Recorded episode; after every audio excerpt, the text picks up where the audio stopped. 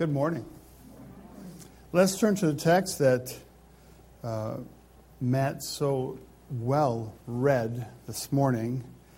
That's a challenging passage to read. There's some interesting words there. He did a good job doing that. This is a challenging text. I will tell you that as I get to the end of this sermon and get to the end of this text and consider all we consider, as I've been studying this in my study the last couple of days, I end up crying at the end because of the tremendous sacrifice of Hannah giving her son, and every year giving him back again and again and again. It is Mother's Day. We're so grateful for those of you ladies who have taken on that tremendous responsibility, and what a privilege and joy as well. Abraham Lincoln once said, "No man is poor who has had a godly mother." And there's some truth to that, certainly. What a privilege for any of us to have a mother who is sweet and kind and loving and godly.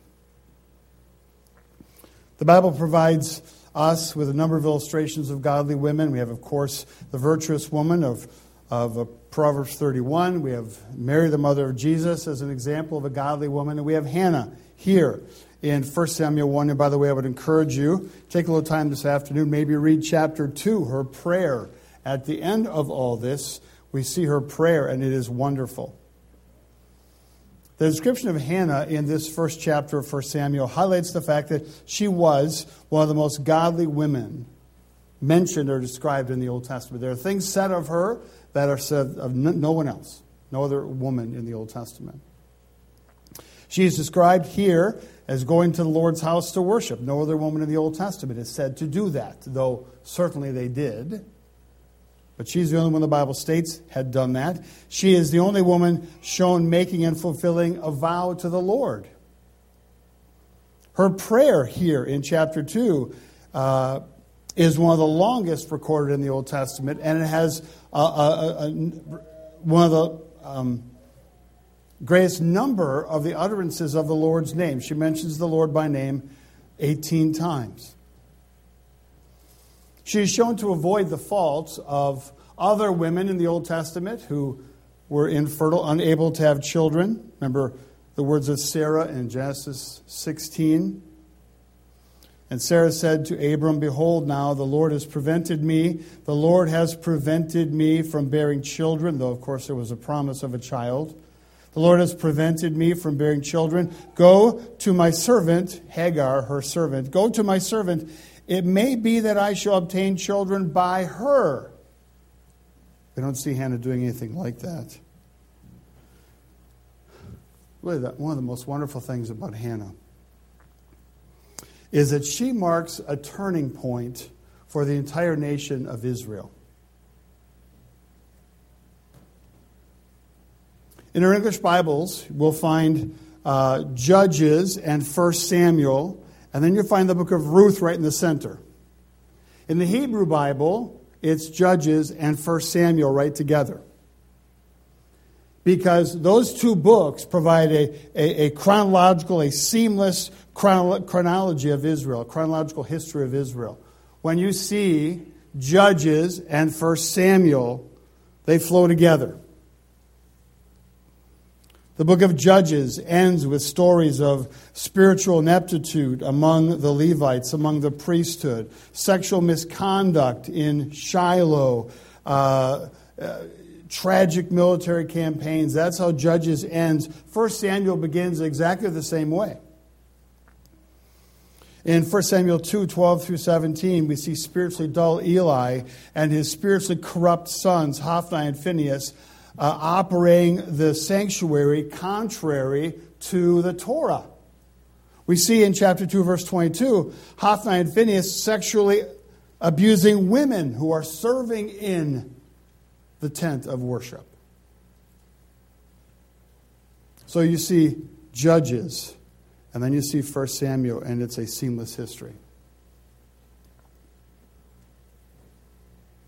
At the time this book was written, 1 Samuel, Israel was spiritually bankrupt and morally corrupt.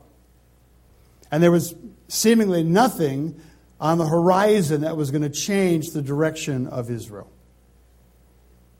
And then along comes a mistreated, distraught, barren woman who begs the Lord for a son and who will gladly give that son back to the Lord for his service and worship and glory.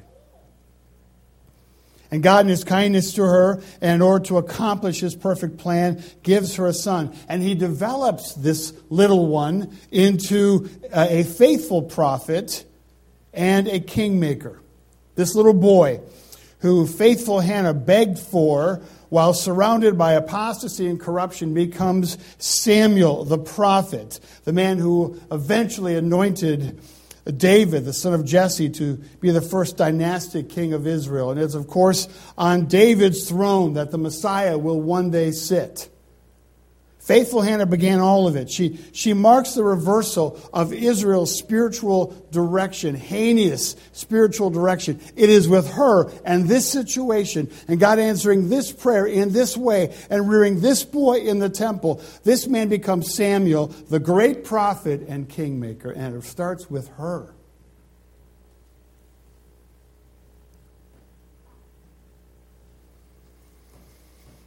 Hannah was no ordinary woman. She was a genuinely godly woman and a model for all women for all time. And by the way, as we look at this text, it's not just that we're talking to ladies this morning. She is a model for all of us for all time. There's so much we can learn from her. The point of this text is that godly women honor the Lord and they are overjoyed to serve him. You see a joy in her, especially when you read chapter 2, her prayer at the end of all of it. And you see a joy in serving God and a joy in giving her little one to the Lord for his service. Let's pray and we'll look at this text this morning. We thank you, Father, for Hannah and for the wonderful example she is to us. What we see in her life, we pray that these characteristics will be found in ours. Help each lady here, each woman, to love you and serve you. Bless each mother today. Encourage each one. And for each one of us, as men, help us to glean a great deal this morning as well. There's so much for us. Use your word in our lives today, Father. We ask this in our Savior's name. Amen. In this passage, we find three facts that we all need to commit to memory. Three things we need to remember. Ladies, as we read about Hannah here, she is a model for you, but she is a model for all of us. Three things to remember. First of all, remember that you are not immune from hardship. Why, when you read this text, if you read it, go home and read it again. That certainly is one of the main things we see. None of us is immune from hardship. None of us can avoid struggle and difficulty in times of tears. According to verse 5, the Lord had closed Hannah's womb. She was unable to bear children. And this infertility was no accident of nature. This was a deliberate act of God. God closed her womb. God didn't allow her to have children. One of the great privileges, ladies, that you have, if the Lord calls you to this, is to have little ones. I know our culture doesn't teach that. Our culture is wrong, as it is so often. What a wonderful joy and a privilege to rear little ones. Our house gets so busy when our grandkids are there. We're so exhausted when they leave.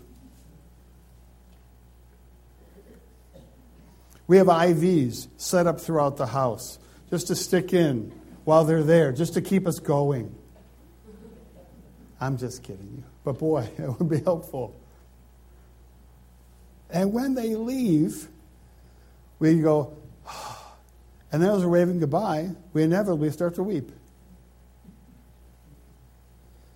It's weird being a grandparent. What a wonderful gift little ones are. We're not immune from hardship. She wanted children. God would not give her children. And by the way, children were a great asset in the Old Testament life, in ours as well. The children strengthen the family unit. They provide more hands for work. Now, they make their share of the mess, of course, too, but they, as they get older at least, they provide more hands for work. They provide help for their parents in their old age. Psalm 127 clearly tells us that. And more than anything, they allow us to pass on the truths of the Word of God to the next generation and to the next generation, so that God will be lifted up in each succeeding generation. As we have children, it is our responsibility to teach them the Word, to pass on to them a passion for God, a love for Him, and knowledge of His Word, so that they can lift Him up in their generation. And as we have little ones, it's our great privilege to train them in the Word so they can do that.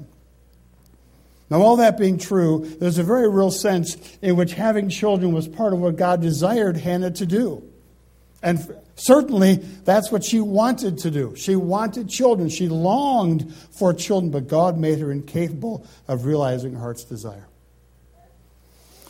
There are a couple things in this text that make it clear, by the way, that this trial of infertility was a long-standing trial for her. This didn't just happen a few months or a few years. This was years, maybe 10, 15 years, maybe more, that she was struggling with this, wanting little ones and none coming. I say that for a number of reasons. First, in verse 2, Hannah is listed first. The name of the one was Hannah, and the name of the other is Peninnah. Normally, you would list your first wife first. So he married her first. And then secondly, why did he marry the next one? Probably because Hannah couldn't have children, didn't have children. So Elkanah marries Hannah, and they try to have children, and for a time they try, and she's unable to. And so then marries a second to provide children. So a number of years probably had passed there. Thirdly, according to verse 4, Peninnah had sons and daughters, plural. So at least 2 sons and 2 daughters. How many years does that take? A couple years.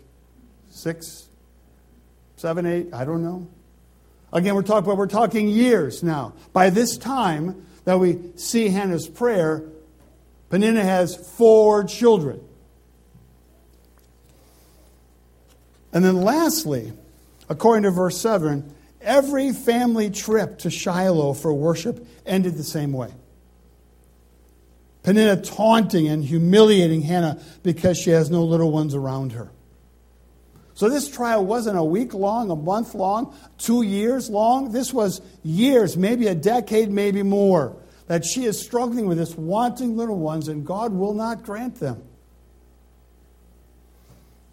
By the way, you can be sure that if Peninnah taunted Hannah during the annual worship trips, she also taunted her every single day of their lives.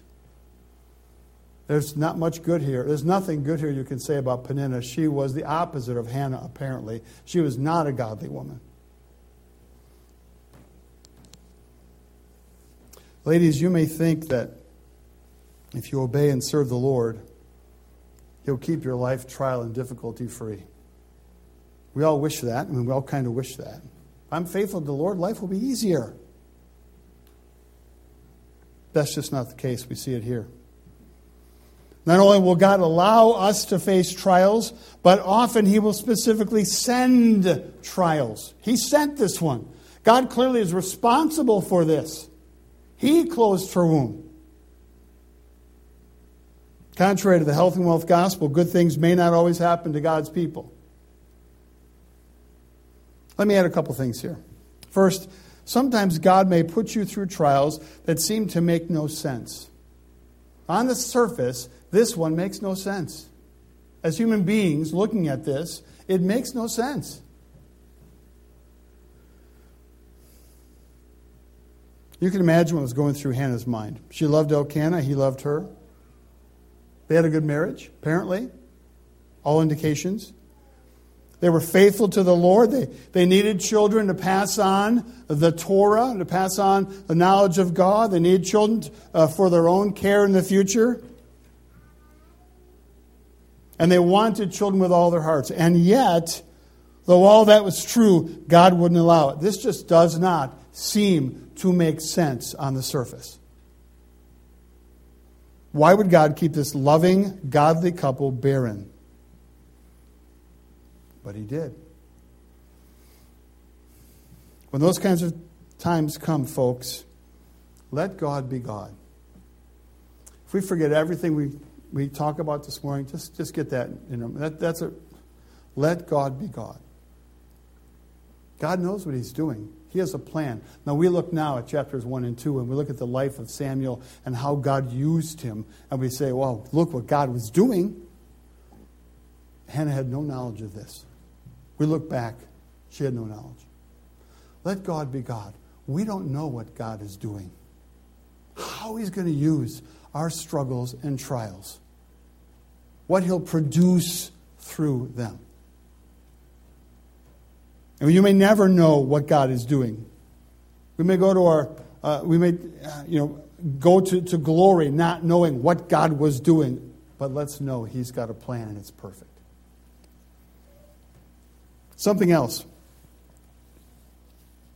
Often God allows trials or puts us into trials ultimately to just simply bring about his own glory, which we do see here in Hannah. But let me read you a text that you probably know quite well. This is John 9, 1 through 7. We have the amazing story of Jesus healing a man born blind. You remember this text, I'm sure. As he passed by, he, Jesus, saw a man blind from birth. Now, this is an adult man, 20, 30 years old, 40 years old. We don't know how old he is, but he's a man.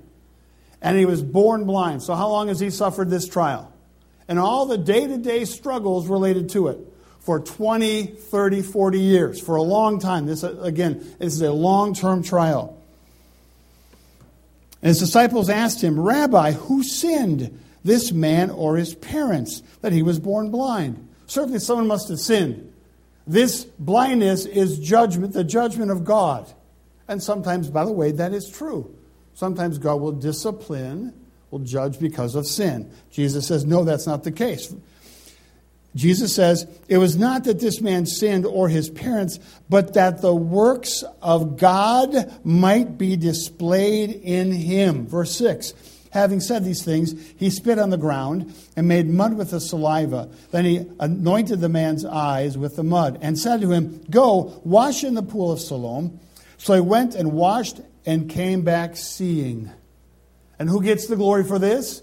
God. And how does God get glory for this? By a man being born blind and Jesus Christ, God the Son, giving him sight.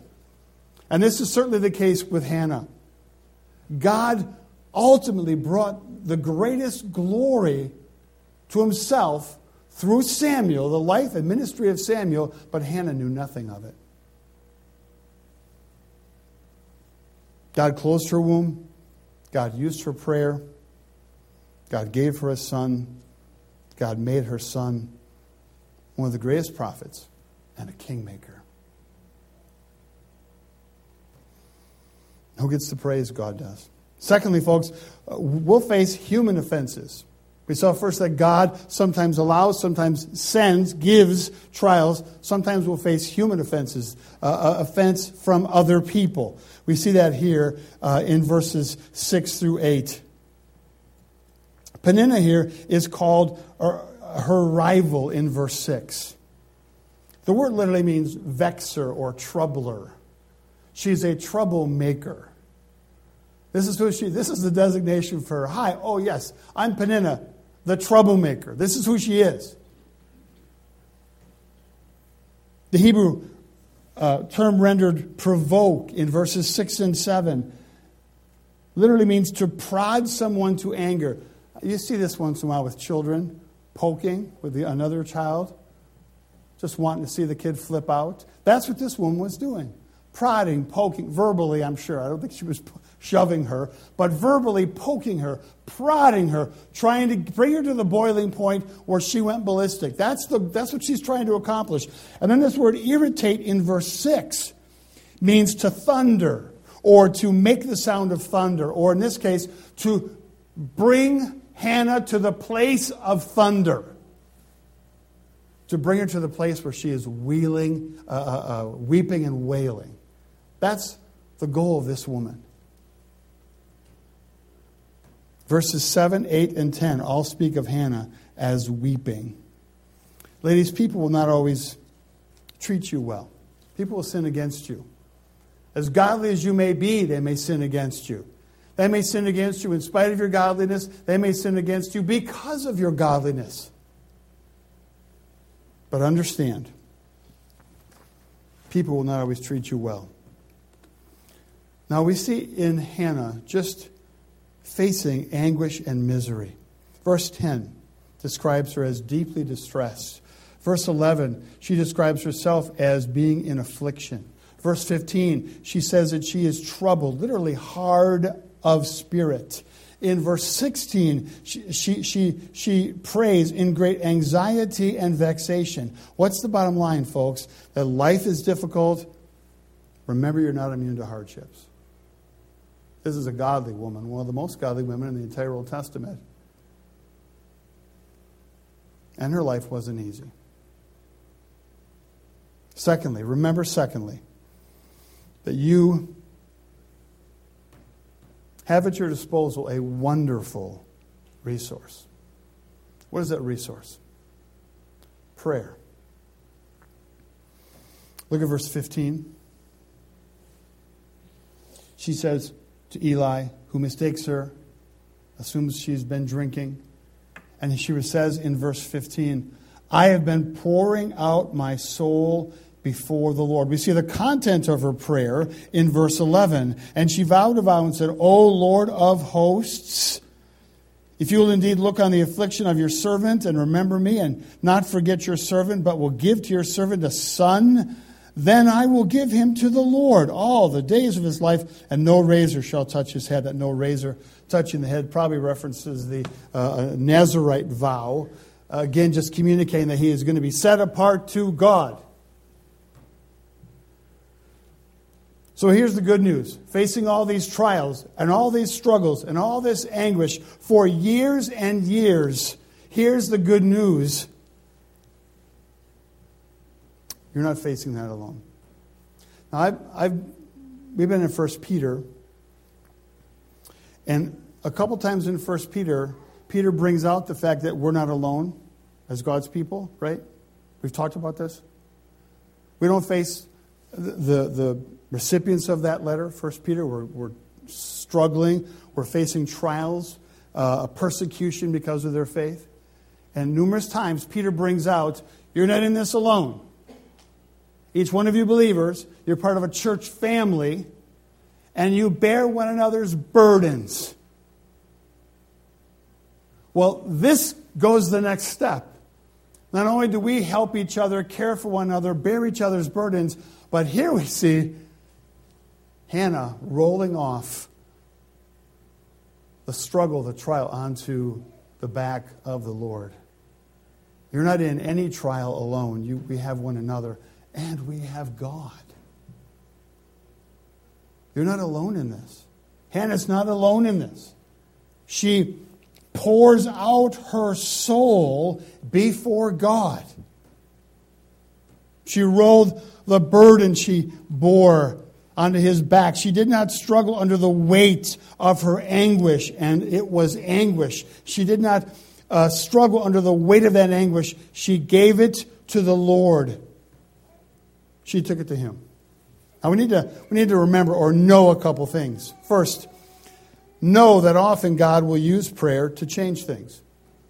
God doesn't always use our prayers to accomplish what we wish, but often he does use prayer as a tool to change things. Look at verse 11 again. It starts out so wonderfully. And she vowed a vow, and she said, O Lord of hosts. That phrase is amazing.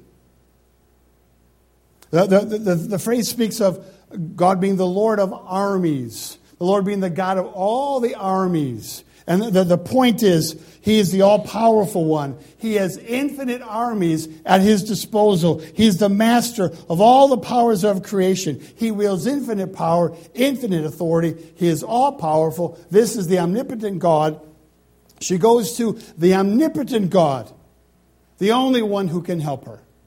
Now, what's really interesting about this phrase, this is the first time it's used in Scripture. This apparently wasn't a phrase that was tossed around a lot. You know, we have in our Christian world kind of like some Christian lingo, some terms or phrases we'll use often. And so we tend to kind of grab those phrases and they become part of our vocabulary. This phrase is not found in the Old Testament until right here. This was not a common phrase. This was not a phrase she heard all the time from her husband or other godly people. Her pain had made her into a theologian. In the throes of deep distress, she bows before the only one who can really help her. She bows before the God who wields unlimited power. And she says, "O God of unlimited power." She knew that God controlled her situation. She knew that if God would, he could give her the desires of her heart. Folks, we can't avoid problems, but we don't have to bear them alone. Here she leans on the Lord and rests in his care. She takes her troubles to him, unburdens herself, and then she rests in the knowledge that God will do what's best and right. But she doesn't hold on to it. She gives it to him, and she trusts in him. And in his grace, he opened her womb, gave her a son. He gave Hannah her heart's desire and put Israel, at the same time, began putting Israel back on the right track. So know, first of all, that God often uses our prayers. And secondly, know your place. We have to go to God knowing our place. We see that again in verse 11. In verse 11, she calls herself a servant to God 3 times. And the term speaks of a maidservant or a female house slave. She understands who she is as she addresses God. She knows that she has no rights before God and that she exists to do his bidding, not the other way around. So often God is spoken of as some sort of a cosmic Santa Claus. And we go to him often we're asking him for stuff and we assume he's going to give it. God's, an Aladdin's lamp. Here are my wishes. So often in our world, that's kind of how it's communicated. No. The Bible clearly does not teach that. She knows she exists for him to do his work, not the other way around. Instead of her, elicited in her prayer is the idea of submission to the Lord's will. She longs for a son so badly that it hurts, and she will submit to whatever God wants. Folks, we're God's creation. He gives us life and breath, food and shelter and all that we have. There's nothing we have that God has not given. No ability or skill that you possess. Your intellectual level, your athletic abilities, how good you look in a mirror, whatever it is. God has given you everything you have. And so we are proud of those things. I'm this smart, I'm this good looking, I'm this athletic, I'm whatever. We get a new car, we're proud of it. Come and see my new car. It smells like a new car. Here's my new cell phone. Whatever it is, everything that we have is a gift from God. And who gets the glory for that? God. Not me. Not you. God is not our servant. We are his. We must learn to want not what we want, folks, but what he wants. She's in a position here where she wants a child, but she also wants what God wants, whatever that is. Lastly, last thing to remember. Remember that all you have is the Lord's, and faithfully give it back to Him. Let's just look at these verses again very quickly. Verse 11. So here's the basic train of thought what's happening here. Verse 11, she prays to God. O Lord of hosts, if you will indeed look on the affliction of your servant and remember me, and not forget your servant, but will give to your servant a son, I will give him back to the Lord all the days of his life. Verse 20. In due time, Hannah conceived and bore a son. Verse 22. Hannah did not go up, for she said to her husband, as soon as the child is weaned, I will bring him, so he may appear before the presence of the Lord and dwell there forever. Weaning took 2 or 3 years at that time. They didn't have the kinds of foods that we have. So it took 2 or 3 years. Verse 24, and when she had weaned him, she took him up with her, along with a 3.5-year-old bull, an ephah of flour, a skin of wine, and she brought him to the house of the Lord at Shiloh, and the child was young. Literally, the Hebrew says the child was a child. He is a little one. Verse 27, for this child I prayed, she says, and the Lord has granted me my petition that I made to him. Therefore, I have lent him to the Lord. As long as he lives, he is lent to the Lord. Look at chapter 2, verses 18 and 19. Samuel was ministering before the Lord, a boy clothed with a linen ephah. And his mother used to make for him a little robe and take it to him each year when she went up with her husband to offer the yearly sacrifice. Folks, we need to remember that all we have is the Lord's and faithfully give all of it back to Him. Now just let all this sink in a little. How many of us would do this? Willingly, happily give our 2 or 3-year-old son. Now you bore this child. You've been caring for this child, bonding with this child for 2 or 3 years. And he's laughing, and he's running, and he's playing. He's a part of your life.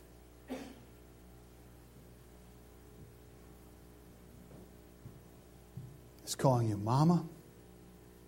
In Hebrew, I don't remember, what is that? Pastor doesn't know. I can't believe it. He's supposed to know these things. Just imagine this. Now, again, verses 18 and 19 of chapter 2. Verse 19, every year she made a little robe for him and took it to him every year. Do you realize, folks? She saw him every year. She gave him away. Now imagine that. 2, 3 years, she takes him. He's now been weaned. She gives him away. Now she's in the cart or the chariot or whatever, and they're leaving as a family. And can you imagine that exit? Do you imagine that saying goodbye? The child possibly, probably crying because he's leaving his mother. And she is weeping as much as she's ever wept as she leaves him. And every year she sees him again. And every year she leaves him again. She makes a little robe. And every year it's a little bit bigger than last year's. And she takes that little robe, and they're approaching Shiloh, and there he is. I'm not making stuff up. I can imagine her jumping out of the cart as quickly as she could and running to this child, looking for him, finding him, and that reunion, and spending as many days and as many moments with him as she possibly could, only to say goodbye again. Here's your robe. This is for you. I thought about you all year long. I love you. And then saying goodbye again. And the next year, another robe, a little bit larger, and saying goodbye again.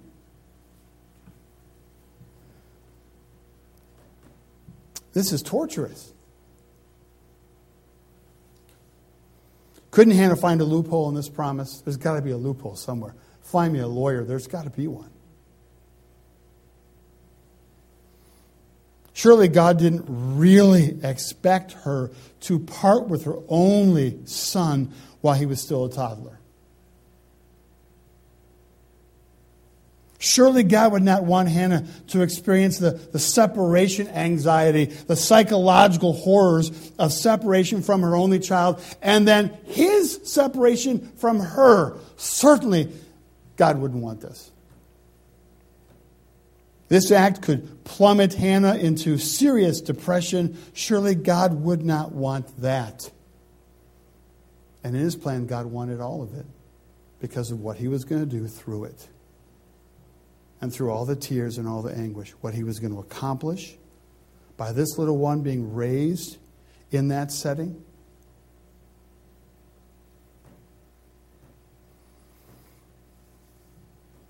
And if you read chapter 2, the prayer of chapter 2, you see that Hannah was glad to be able to do this. Now, by the way, if you look at chapter 2, verse 21, God gave her 3 more sons and 2 daughters. She wasn't barren any longer. And certainly, if God cared for her, watched over her, drew near to her before she had Samuel, certainly in this type of anguish, leaving him year after year, God, of course, was drawing near to her then too, answering her prayers.